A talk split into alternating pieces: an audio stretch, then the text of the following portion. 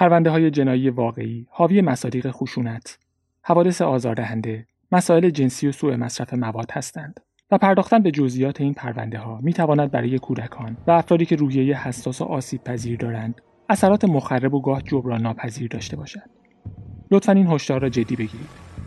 پادکست آخرین شاهد مسئولیتی در قبال عواقب عدم توجه به این هشدار ندارد.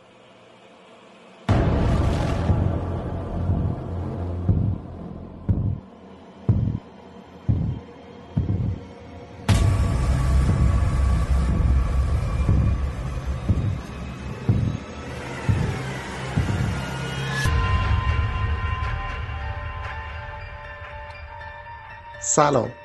به پادکست آخرین شاهد روایتی داستانی از پرونده های جنایی واقعی خوش اومدید. من عابد یکی از شنونده های این پادکست هستم و شما را به شنیدن چهارمین قسمت از پرونده نامه ها دعوت می‌کنم.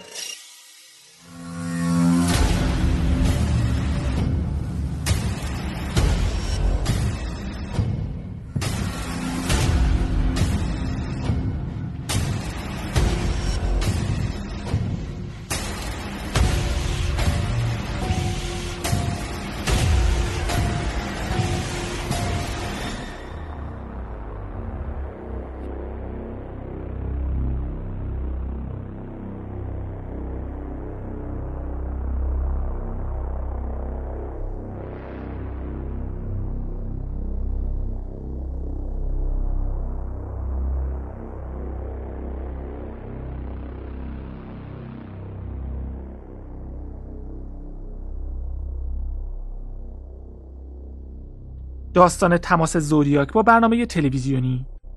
و بعد تماسی که با خود ملوین بلای گرفت همه رو گیج کرده بود. شاید زودیاک دقیقا همین رو می‌خواست. کاراگاه ها به این نتیجه رسیدن که هر دو تماس با برنامه تلویزیونی و خونه بلای کار یه نفر بوده. یه بیمار روانی به اسم اریک وایل.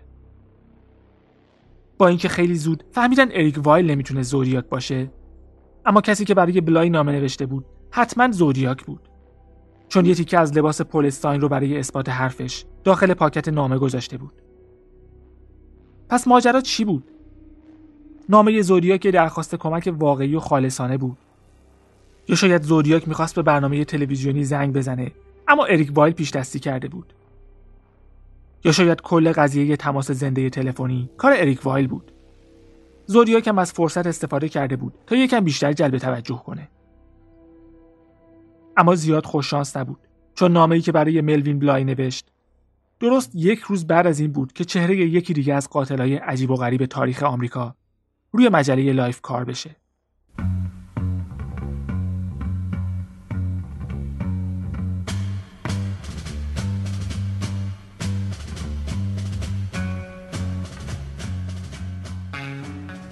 19 دسامبر 1969 تیتر اصلی مجله لایف این بود. فرقه عشق و وحشت اتهام چند فقره قتل و لبه تاریک زندگی هیپی ها داستان عجیب ارتشی از بچه ها که متهم به قتل شدن. بچه هایی که توی جامعه دور افتاده که وقف روابط جنسی و مواد مخدر شده بود تحت سلطه کامل و شاید جادویی مردی به اسم چارلز منسون زندگی می‌کنن. منسون دستور داد و خانواده اجرا کردن. چارلز منسون هفته پیش میلیون ها آمریکایی رو آزرده کرد. وقتی متهم شد چهار دختر و یک پسر رو فرستاده تا چند غریبه رو تو دو خونه در لس آنجلس سلاخی کنن. چه شکستی تو جامعه می‌تونه موجودی مثل چارلز منسون رو به وجود بیاره. چه جنبه هایی از شخصیت چارلز منسون می‌تونه دخترای جوون رو به مرحله ای برسونه که مرتکب این سطح از خشونت بشن. داستان قتل های تیت لابیانکا بهترین خوراک برای رسانه ها بود. تمام روزنامه ها از اخبار به اصطلاح خانواده پر شده بود. محاکمه منسن و پوشش رسانه ایش ماها طول کشید.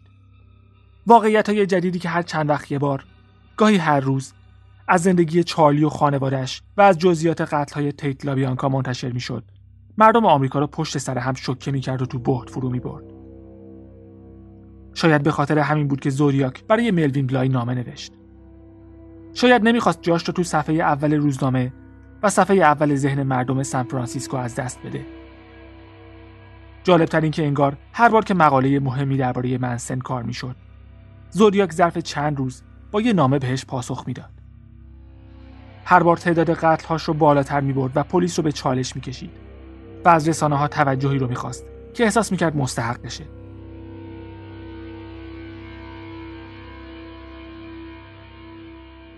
19 آوریل 1970 سان فرانسیسکو اگزمینر نوشت رهبر فرقه متهم به قتل. بوساله شهادت داد چارلز منسن یه شمشیر از پشتش در آورده و گری هنمن رو کشته. 20 آوریل زودیاک صحبت می‌کنه. امیدوارم فکر نکرده باشید منفجر کردن اون ماشین پلیس کار من بوده. درسته گفتم یه اتوبوس مدرسه رو منفجر می‌کنم اما ماشین پلیس کار من نبود. تا امروز ده نفر رو کشتم. 21 آوریل حکم اعدام با اتاق گاز برای قاتل هنمن 22 آوریل. امیدوارم وقتی منفجرش کردم خوشتون بیاد. 28 آوریل. بوساله همچنان ادعا می‌کنه هنمن رو منسن کشته. 28 آوریل. اگه می‌خواید منفجرش نکنم باید دو کار انجام بدید. اول اینکه تمام جزئیات مربوط به انفجار اتوبوس رو به همه بگید. دوم دوست دارم ببینم چند نفر با چند تا سنجاق سینه قشنگ زودیاک تو شهر میچرخن. این همه سنجاق سینه صلح و بلک پاور و غیره هست. خوشحال میشم یه سری هم سنجاق سینه من رو بزنن. دوازده جوان چارلز منسن با سه نفر از نگهبانای دادگاه درگیر شد چون حاضر نبود روی صندلی بشینه. بعد در حالی که داد می‌زد از دادگاه اخراجش کردن. 16 جوان زودیاک صحبت می‌کنه. از دست مردم به ایریا خیلی ناراحت شدن. چون از درخواست من برای زدن سنجاق سینه زودیاک پیروی نکردن. قول داده بودم اگر از درخواستم پیروی نکنن با منفجر کردن یه اتوبوس مدرسه مجازاتشون می‌کنم. اما الان مدرسه ها تعطیله. پس یه جور دیگه مجازاتشون می‌کنم. یه نفر که تو پارک روی نیمکت نشسته بود رو با یه تفنگ کالیبر 38 کشتم. زودیاک دوازده. پلیس سان فرانسیسکو صفر. 24 جولای. انگیزه های عجیب برای قتل شاران تیت. چارلز منسن می‌خواست جنگ بین سیاه پوستا و سفید پوستا رو شروع کنه. با تلاش برای اینکه نشون بده سیاه پوستا مسئول قتل های تیت لابیانکا بودن. منسن 35 ساله با یه زبدر روی پیشونیش که با موهای پریشونش پوشیده شده بود وارد دادگاه شد. منسن در گذشته خودش رو عیسی و مسیح معرفی کرده بود. 24 جولای. خیلی ناراحتم که سنجاق سینه زودیاک نزدید. الان یه لیست دارم. با یه زن و بچه کوچیک شروع میشه که چند ماه پیش یه سواری جذاب دو ساعته با هم داشتیم. 25 جولای. منسن دنبال یه جنگ نژادی بود. با یه آهنگ بیتلز که تو سرش افتاده بود دستور داد چارون تیت و شش نفر دیگر رو به قتل برسونن. به این امید که یه جنگ شروع بشه. برای منسن آهنگ هلتر اسکلتر به این معنی بود که سیاه پوستا بر علیه نظام سفید پوست حاکم قیام می‌کنن و کل سفید پوستا رو می‌کشن. به غیر از خود منسن و خانوادش که به یه بیابون می‌رفتن و از دستشون فرار می‌کردن. هلتر اسکلتر با خون تو خونه دو نفر از قربانیان نوشته شده بود. 26 جولای. حالا که سنجاق سینه قشنگ زودیاک نزدید چطور سنجاق سینه زشت زودیاک بزنید؟ وگرنه از 13 برده که تو دنیای بعدی منتظرم هستن شکنجه می‌کنم. دست و پای بعضیا رو میبندم و بدنشون رو میپیچونم و جیغ و داد زدنشون رو تماشا می‌کنم. بعضیا رو تو قفس میندازم و بهشون گوشت نمکسود شده میدم تا از شدت تشنگی داد بزنن و التماس کنن. و بهشون میخندم. بعضیا رو تو آفتاب آویزون می‌کنم تا بسوزن. و برای کسایی که بیلیارد بازی می‌کنن مجبورشون می‌کنم توی سلول تنگ و تاریک با چوبای خم و کفشای لنگه به لنگه بازی کنن. آره خیلی لذت می‌برم که شیرین ترین عذاب ها رو سر برده هم بیارن. پلیس سان فرانسیسکو صفر زودیاک 13 27 اکتبر. شاهدین میگن منسن به دنبال یه جنگ نژادی پیچیده بوده که داستانش رو از انجیل و آهنگای بیتلز الهام گرفته. 27 اکتبر. برده های بهشتی. با آتش با اسلحه با چاقو با تناب پیکابو. شما محکوم به فنا هستید. 14 این پیام آخر در واقع یک کارت پستال هالووین بود. یک کارت سیاه که روش عکس یه اسکلت در حال رقص بود. زودیاک با لاک غلطگیر چند نشونه و نماد و سیزده چشم هلالی شکل روی کارت پستال کشیده بود. و کسی که کارت پستال براش ارسال شده بود پال ایوری گزارشگر روزنامه سان فرانسیسکو کرانیکلز که پرونده زودیاک رو پوشش می‌داد. ایوری روی گزارش های مربوط به جنگ ویتنام کار می‌کرد اما عاشق پرونده های جنایی بود. یه روز کاراگاه هایی که روی پرونده زودیاک کار می‌کردن اومدن سراغش و گفتن یه نامه دیگه از زودیاک گرفتن که مخاطبش ایوری بوده. می‌گفتن اون کارت پستال یه تهدید بوده. سیزده تا چشم داشت و روش نوشته بود چهارده. یا گفته بود سیزده نفر رو کشته و ایوری نفر چهاردهمه. یا شاید چهارده نفر رو کشته بود و ایوری نفر پونزدهم بود. در هر حال کارت پستالی نبود که ایوری دلش بخواد بگیره. اون موقع خبرنگاری شغل پرخطری محسوب نمی‌شد. به غیر از یه خبرنگار که یه گروه جرایم سازمان یافته ماشینش رو منفجر کرده بودن. دیگه نمونه خاصی از تهدید خبرنگارا وجود نداشت. تو اتاق خبر روزنامه کرانیکلز یه نفر به شوخی سنجاق سینه های بزرگ سفیدی سفارش داده بود که با حروف درشت مشکی روش نوشته بود. من ایبری نیستم. خود ایبری هم از اون سنجاق سینه ها می‌زد. می‌گفت نگران نیست. فکر نمی‌کنه تهدیدش جدی باشه. اما یه غلاف اسلحه خریده بود که به سینهش میبست. مجوز حمله سلاح رو هم از رئیس پلیس گرفته بود.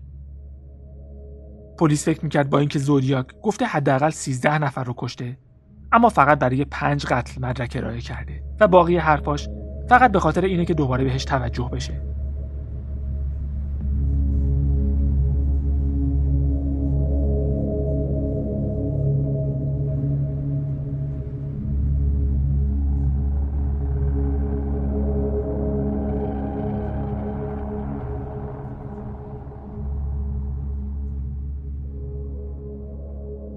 زودیاک تو یازده نامه ای که تو نزدیک یک سال فرستاد مدام درباره قتل های بیشتر حرف می‌زد.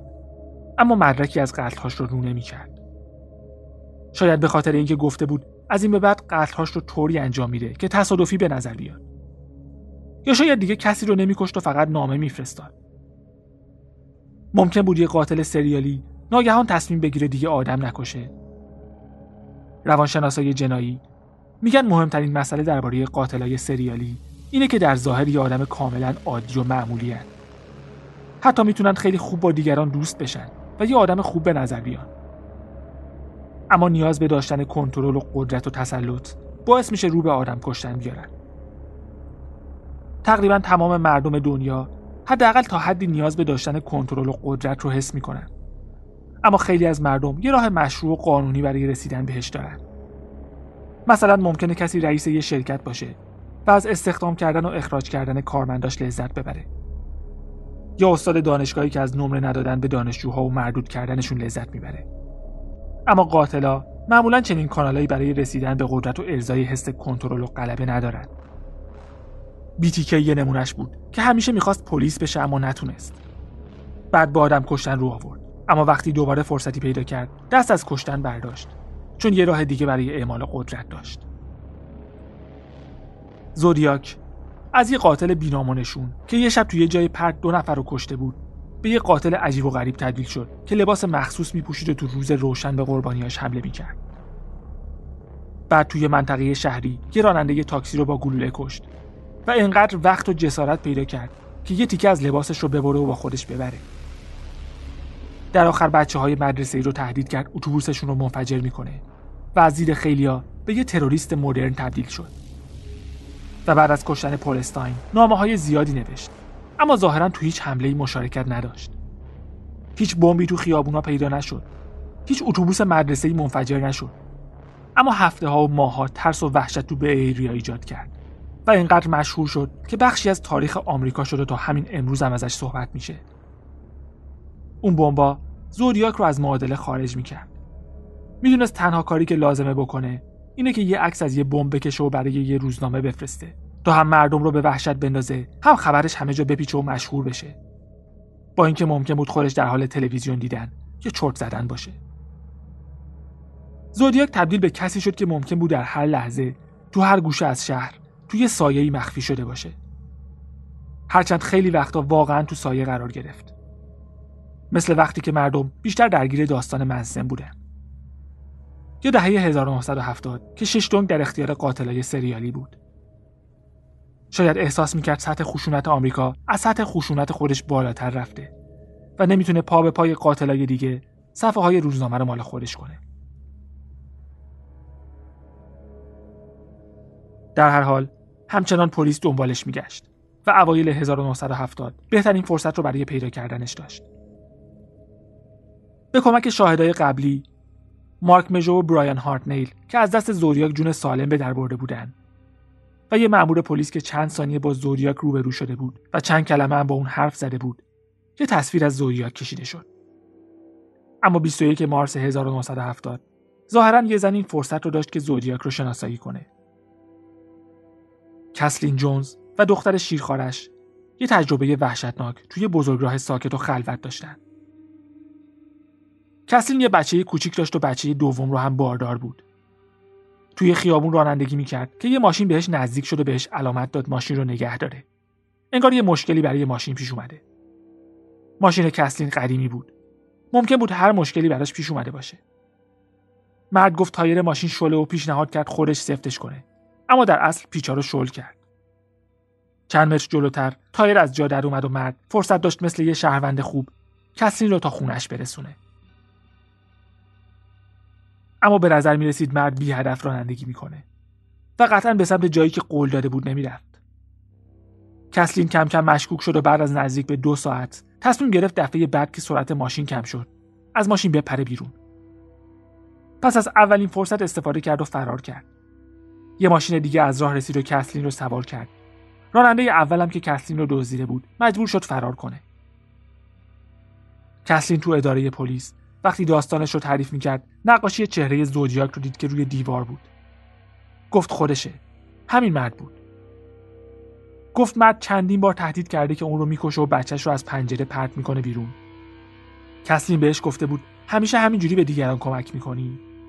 و مرد جواب داده بود وقتی کارم باهاشون تموم بشه دیگه نیازی به کمک ندارن تقریبا چهار ماه بعد یه نامه از زودیاک رسید. خیلی ناراحتم که سنجاق سینه زودیاک نزدید الان یه لیست دارم. با یه زن و بچه کوچیک شروع میشه که چند ماه پیش یه سواری جذاب دو ساعته با هم داشتیم. آخرش هم ماشینشون رو آتیش زدم. ماشین کسلین واقعا تو آتیش سوخته بود. مشخص نیست کار زودیاک بوده یا نه یا اینکه کسی که سوارش کرده زودیاک بوده یا نه. در هر حال به نفع زودیاک بود. اگه خورش بود که مسئولیتش رو قبول کرده بود و ترس بیشتری ایجاد کرده بود. اگه نبود هم کاری که یه نفر دیگه کرده بود رو به نام خودش نوشته بود و هم خیالش راحت بود که یه نفر دیگه شناسایی میشه. خیلیا فکر می‌کنن زودیاک ماشین رو آتیش زد تا مدارک رو از بین ببره. فکر می‌کنن می‌خواسته کسلین رو بکشه اما وقتی فهمیده بارداره منصرف شده و خشمش رو روی ماشین خالی کرده. یا شاید اصلا زودیاک نبود و کسلین اشتباه شناسایی کرده بود. اما همون موقع بحث بود که شاید زودیاک توی قتل دیگه تو ریورساید تو 1966 هم نقش داشته.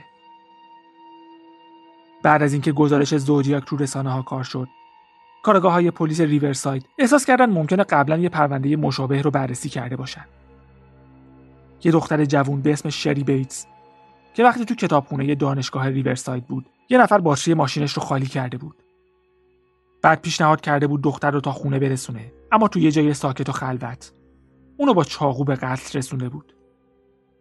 و جالبتر این که کسی که این قضیه رو فهمید و خبرش رو کار کرد. همون خبرنگار سان فرانسیسکو کرانیکلز یعنی پال ایوری بود.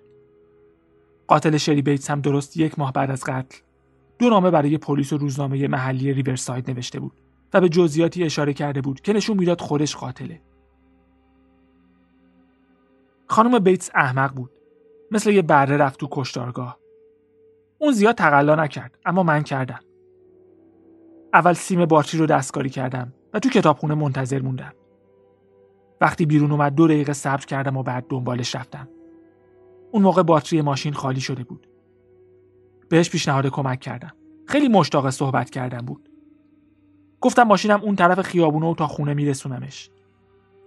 وقتی از کتابخونه دور می شدیم گفتم وقتشه. گفت وقت چی؟ گفتم وقت مردنشه. با یه دست دهنشو گرفتم و با یه دست دیگه یه چاقو گذاشتم روی گردنش. گرمای نفسش رو روی دستم حس کردم.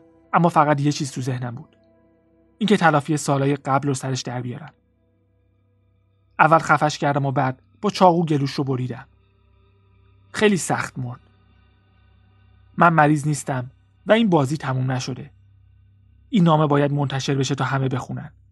شاید بتونه جون یه نفر رو نجات بده اما تصمیمش با شماست. اون تماس هم از طرف من بود. فقط یه هشدار بود. مراقب باشید. من دنبال دختراتون هستم.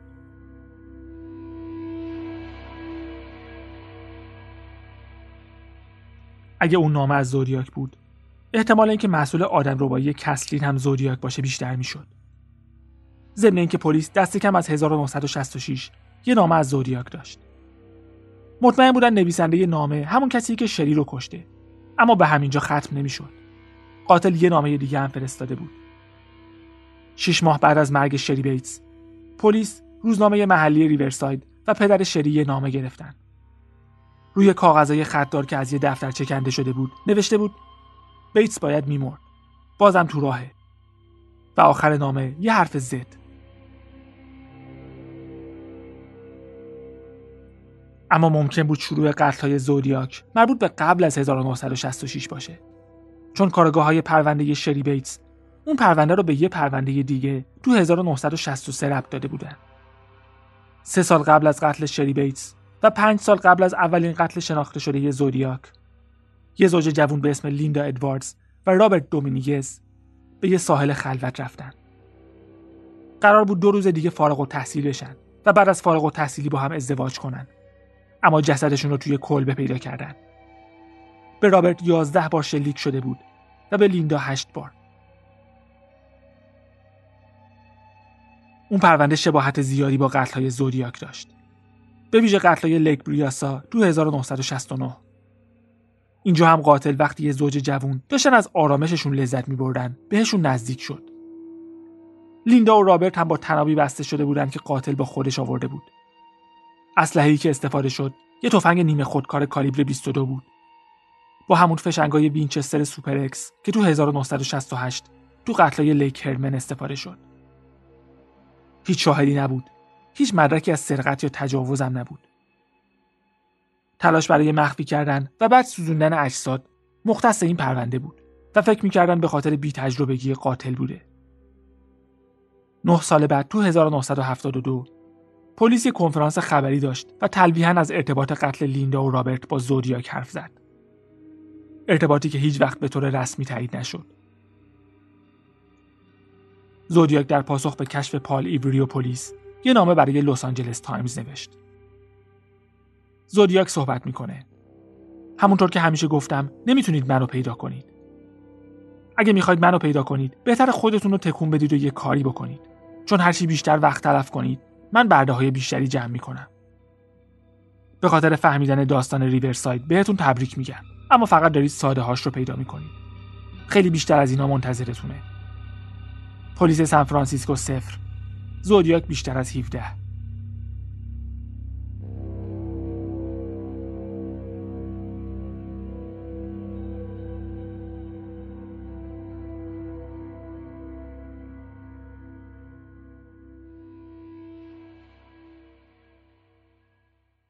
بالاخره یه اسم یه چهره و یه صدا به زودیاک نسبت داده شد. و یه نفر به مشهودترین و محتملترین مزنون پلیس تبدیل شد. کسی که اولین بار به دلایل نامعلومی تو اکتبر 1969 شناسایی شده بود. یه نفر که قبلا معلم مدرسه بود اما بعد از اینکه فهمیدن از بچه ها سوء استفاده جنسی می‌کنه شغلش رو از دست داد و نظافت چی شد. بعد از قتل های لیک بریاسا به دلیلی سراغش رفتن و ازش پرسیدن زمان قتل ها کجا بوده. مردی به اسم آرتور لی آلن که گفت توی مزرعه تو فاصله 100 کیلومتری لیک بریاسا بوده و نقشی تو اون جنایت نداشته. مدرک خاصی هم علیهش نداشتن و ولش کردن و پلیس هم فراموشش کرد. تا اینکه تو 1971 یکی از دوستای آلن رفت پیش پلیس و گفت قبل از قتل های زودیاک آلن از علاقش به کشتن آدما و نامه نوشتن برای رسانه ها حرف زده. پلیس والیهو و پلیس سان فرانسیسکو دو هفته روی آرتور لی آلن کار می‌کردن و از تمام کسایی که میشناختنش اطلاعات جمع می‌کردن. از جمله برادرش، خواهرش و دان همون دوستی که معرفیش کرده بود. دان و آلن دوستای خوبی بودن با هم ماهیگیری و شکار می‌رفتن اما ظاهرا یه بار آلن سعی کرده بود به یکی از بچه های دان تعرض کنه دان می‌گفت این اتفاق مربوط به 1968 بوده و از اون به بعد رابطش رو با آلن قطع کرده. آلن به دان گفته بود می‌خواد یه رمان بنویسه که نقش اصلی داستان به طور تصادفی زوجای جوون رو پیدا کنه و بکشه. نامه هایی بنویسه که توش درباره جنایتاش حرف بزنه و سر به سر پلیس بذاره. خودش رو گریم کنه تا شناخته نشه. یه چراغ قوه به تفنگش ببنده تا بتونه تو تاریکی شلیک کنه. و اسم خودش رو بذاره زودیاک. دان گفت آلن یه ساعت برند زودیاک از مادرش هدیه گرفته که روی صفحش یه علامت دایره و به علاوه بوده. می‌گفت آلن می‌خواسته نامه رو با همون نماد امضا کنه. همینطور مدعی شد آلن می‌خواسته زنا رو به هوای اینکه تایر ماشینشون مشکل داره گول بزنه و تو مناطق دور افتاده متوقف کنه. بعد پیچ تایر رو شل کنه و گیرشون بندازه.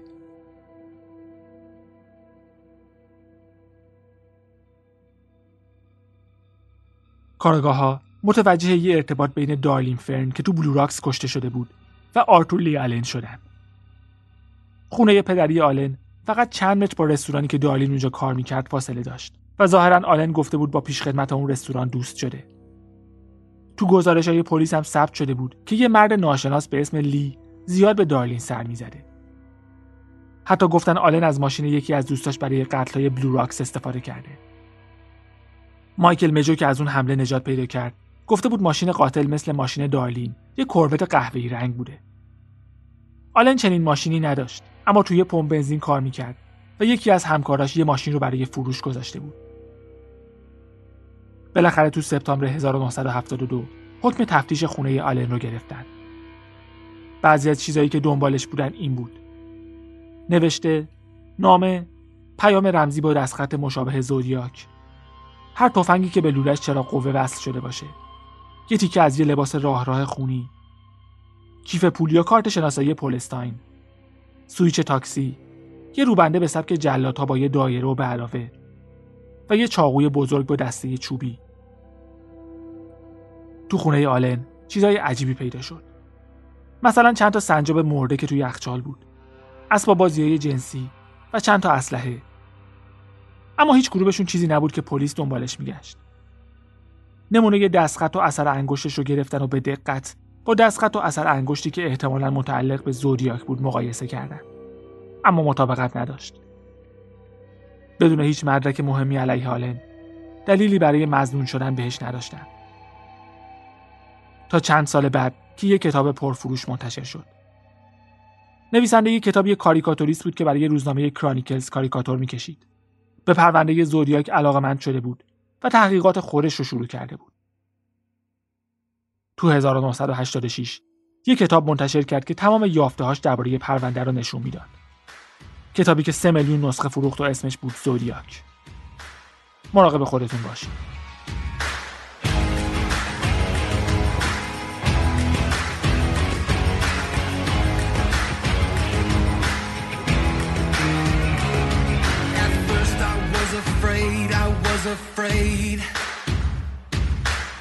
Down in the darkness, I was crawling through the human race. I heard the voices through the dark. So I beat my fist against my chest, against my heart.